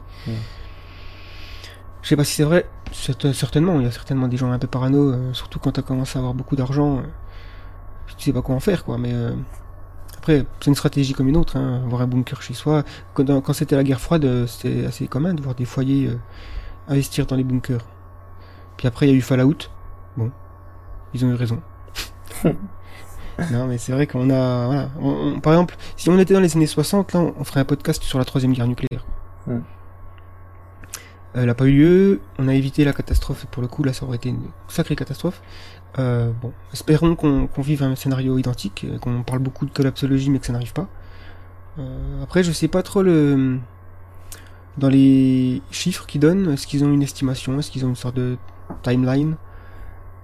Je... Ce serait intéressant de savoir ça, si vous savez des... Pour le, l'effondrement? Ouais. Ah. Est-ce que c'est quelque chose qui arrive, euh, qui a déjà commencé ou qui va commencer dans les années 2020 Est-ce que c'est 2050 Est-ce que c'est à la- est-ce qu'on n'arrivera pas à la fin du siècle? C'est un peu ça qu'ils veulent dire. Mais je crois qu'en fait, euh, Pablo Sé- Sévin, c'est ça Servigne, je sais plus comment il s'appelle. Euh, il avait parlé de déjà la prochaine génération en fait. Donc, petits euh, il parlait de ses enfants en fait déjà. Hmm. Alors le gars il a Mm. 40 ans aujourd'hui. Ouais, ouais. Donc euh, ouais, c'est enfin je sais pas. Moi ça me paraît short quand même hein, euh, de prédire à ce point-là euh, aussi court que ça. Ouais. C'est vrai. Je sais pas. Ou alors euh, il parle de ses enfants à à 50 ans. Oui. Ouais, je sais pas. Après, je pense que ils sont. Ça m'étonnerait qu'ils se soient mouillés beaucoup sur les prédictions parce qu'on sait que c'est très, c'est très difficile, c'est c'est presque toujours faux. Donc, euh, en gros, j'imagine qu'ils sont assez d'accord, le groupe des collapsologues. D'ailleurs, s'il y a des collapsologues qui nous, qui nous écoutent ou des gens qui sont sympathisants à cette cause, euh, on est intéressé par avoir des, Ouais. des informations en plus, quoi. hein. Est-ce que, par exemple, la collapsologie envisage le- que ce soit à la fin du siècle, finalement, cette espèce de barrière qu'on franchira pas, ou est-ce que c'est avant 2050 peut-être? Qu'est-ce que c'est? Euh, l'effondrement prévu pour 2050 Et Est-ce que est-ce qu'on a dit grosse connerie? Je sais pas. Non non, Sûrement. c'est 2019. Ah ouais, cool. Mais euh, apparemment, ils ont quand même euh, comme credo que c'est inévitable, donc ils seraient presque déçus, je sais pas. Non, tu crois pas qu'ils seraient déçus si jamais euh, ça n'arrive pas? Bah, je sais- pas trop en fait. euh. J'ai vraiment des fois l'impression quand euh, bah, je sais pas, je parle à des gens qui sont extrêmement pessimistes, j'ai l'impression dans, dans leurs propos, ils ont presque l'envie que ça s'arrête. Ah ouais. Et des fois, je- ça me fait peur parce que je me demande si c'est pas de l'anti-humanisme, ça. Et tu crois que ça c'est le genre de... Enfin, ouais, je te pose la question, mais j'en suis relativement convaincu quand même. C'est le genre de, de, de pensée collective qui peut finalement euh, faire en sorte que les choses se réalisent, quoi, telles qu'elles sont imaginées. Ah, oui, ça pourrait être une sorte de zeitgeist. Ouais. Même si, bon, il y a beaucoup de gens qui y pensent. Après, tu leur poses la question, ok, t'as envie que tes enfants meurent? Bah, ils vont dire non, donc. euh, Après, après, il y, a- y a un collapsologue, euh, ben, un des fondateurs du mouvement un peu, enfin, en tout cas, il avait fait beaucoup d'études là-dessus. Je sais plus son nom, mais il s'est suicidé, le mec, apparemment. Ah, pourquoi? Parce que c'est pas arrivé ou parce que Non, parce que parce il, qu'il était persuadé que ça, ça arriverait? Ouais. Oh là là, d'accord. Et je sais plus comment il s'appelle. Euh, bah, Pablo Servigne en parle dans un, un interview et c'est un mec qui s'est, euh, il s'est suicidé, ouais, apparemment. Donc après, je sais pas s'il avait des antécédents psychiatriques. Hein. On sait peut-être pas toute la vérité. Il a été peut-être des tendances euh, dépressives ou quoi. Mais euh, Hmm. le fait que ça soit quelqu'un qui prône comme ça à la fin du monde et qui se suicide parce que ça va arriver, euh, ça fait flipper, effectivement. Maintenant, c'est un des cas isolés quand même.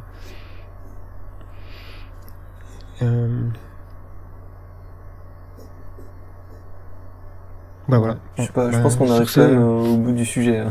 Voilà. Donc, Ouais. euh, note positive ou pas?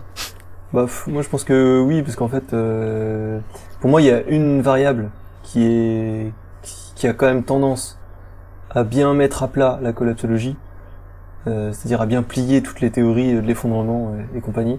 C'est euh, c'est celle qu'il y a autant, euh, il y a même plus de mathématiciens, de scientifiques et de vivants aujourd'hui euh, là euh, en 2018 qu'il n'y en a eu dans toute l'histoire de l'humanité. Hmm. Donc c'est quand même, pour moi, ça.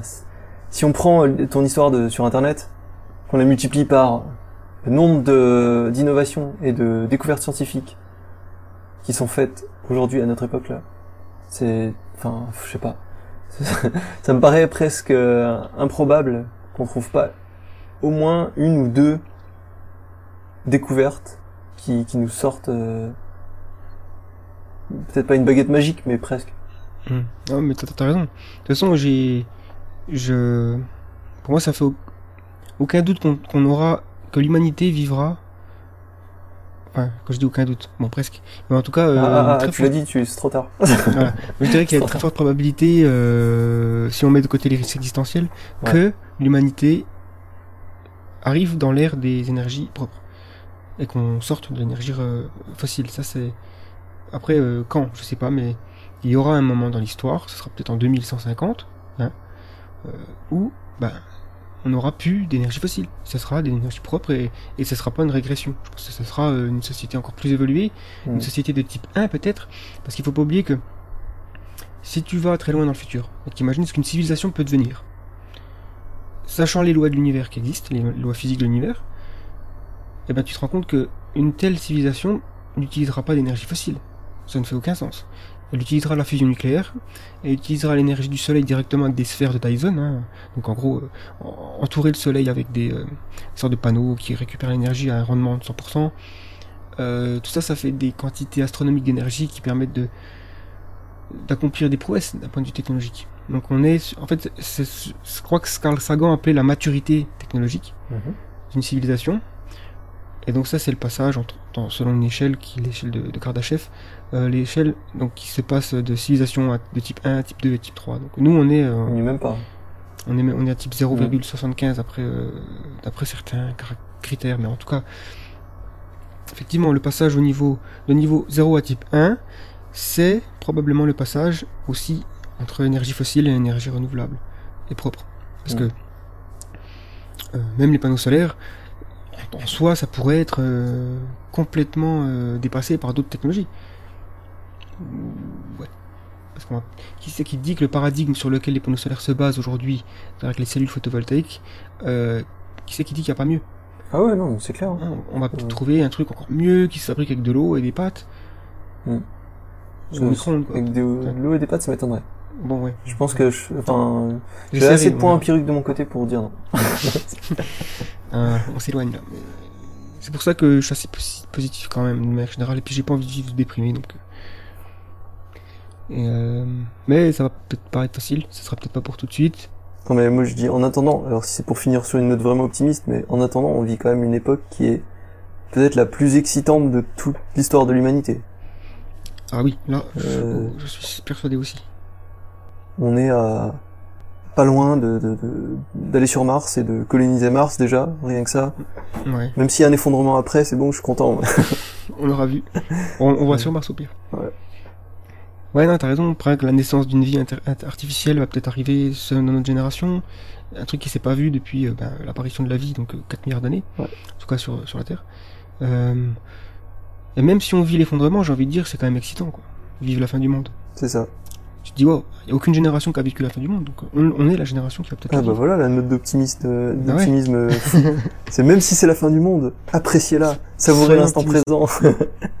soyez, euh, soyez là pour euh, pour l'effondrement. Mais grave. Acheter plein d'haricots en boîte. C'est ça. Bon, ben on peut finir Voilà. par euh, dire euh, merci à vous de nous avoir écoutés. Ouais, J'espère que c'est pas trop long, qu'on n'a pas dit trop de conneries. Euh, bah non, je sais pas. Après, on se retrouve bientôt. De toute manière, euh, il y aura, il y aura d'autres podcasts. euh, on vous dit à très vite sur euh, le blog, euh, sur euh, le- la chaîne YouTube. euh, écoutez le podcast. euh, on vous rappelle que vous pouvez l'écouter depuis votre téléphone. Vous avez euh, une page qui est entièrement dédiée au podcast. Vous allez sur the-flares.com/slash podcast et vous retrouvez toutes les instructions. Si vous voulez vous abonner et écouter le podcast euh, sur votre téléphone partout où vous allez, Mm. quoi que vous fassiez. Euh, comme ça, vous Ah n'êtes ouais. pas obligé d'être devant YouTube ou euh, voilà, devant votre Après, ordinateur. Ça peut aussi être une expérience sympa. Peut-être des gens qui aiment bien regarder sur YouTube, enfin regarder, écouter pendant qu'ils font autre chose, hein, ça c'est aussi possible. En tout cas, euh, voilà. Ouais, ouais. N'hésitez pas euh, à nous dire ce que vous préférez, parce que nous on n'a pas trop de données là-dessus, hein, sur les podcasts qui sont écoutés par les téléphones encore. Ouais, c'est vrai que bah, c'est jamais évident. ouais. C'est jamais évident, podcast. De, de savoir exactement les stats. Déjà, bon, YouTube même, on se demande d'où ils sortent les chiffres, hein, des fois. Bref, Bon, bref, ouais. merci, merci, merci. Donc, euh, merci aussi à ceux qui nous soutiennent. S'il y a des gens qui nous soutiennent, alors, il y en a qui nous soutiennent, donc Oui, c'est très gentil. Puis bon, si vous voulez le faire, vous pouvez le faire un Tipeee où euh, on a des longs formats et des, un e-book qui est sur le site. Donc euh, voilà. Et plein, d'autres contenus, il y a d'autres contenus, des autres vidéos. Et on rappelle que, euh, on alors peut-être qu'on peut le rappeler ici en fin d'épisode, mais on avait dit dans un podcast un peu hors série qu'on préparait actuellement quelque chose et que ce quelque chose serait entièrement offert à tous ceux qui donnent sur euh, Tipeee ou qui donnent sur le site. Donc euh, vous pouvez aller sur le site internet. Vous avez un, un livre numérique avec six nouvelles, c'est un recueil de nouvelles qui est téléchargeable. Vous pouvez le, le recevoir directement dans votre boîte mail euh, gratuitement. ou Vous pouvez choisir de nous donner aussi euh, pour soutenir le collectif. Et, euh, et pour le prix d'un café, en gros, hein, vous pouvez soutenir le collectif. Exactement. Et donc euh, voilà, on prépare un, on a quelque chose en réserve et ce quelque chose sera entièrement offert euh, gratuitement à tous les donneurs et tipeurs. Euh, voilà, l'un ou l'autre, hein. que vous soyez tipeur ou donneur ou les deux, il vous sera offert Mhm. quand même. Voilà. En attendant, on vous dit à très vite À bientôt. et on n'oublie pas que l'avenir est une nuit noire dans laquelle on ne peut pas se permettre d'avancer aveuglément. Et n'hésitez pas à réagir en commentaire, bien entendu, à donner votre avis sur la collapsologie, sauf si c'est un avis trop pessimiste. Voilà, Ne merci. nous cassez pas le moral, s'il vous plaît. Passez votre chemin. Euh, non, et on vous rappelle une dernière fois que si vous avez des gens qui, euh, que vous connaissez des gens qui sont dans, euh, enfin proches du mouvement de la collapsologie, ou même si vous-même vous êtes dedans, euh, si vous vous y, vous vous y connaissez, euh, ben n'hésitez pas à prendre contact avec nous sur le site internet. Vous avez un formulaire de contact. Euh, vous allez sur the-flares.com slash contact, si je me trompe pas, être ça l'adresse. Mhm. Pour, euh, bah, pour prendre contact avec nous par mail et euh, on sera une joie de vous accueillir par exemple dans un podcast si ça vous tente pour débattre sur le Mhm. sujet. Voilà. Carrément. Bon, On vous dit à Ouais. très vite, à très à bientôt. bientôt. Bye bye. Bye.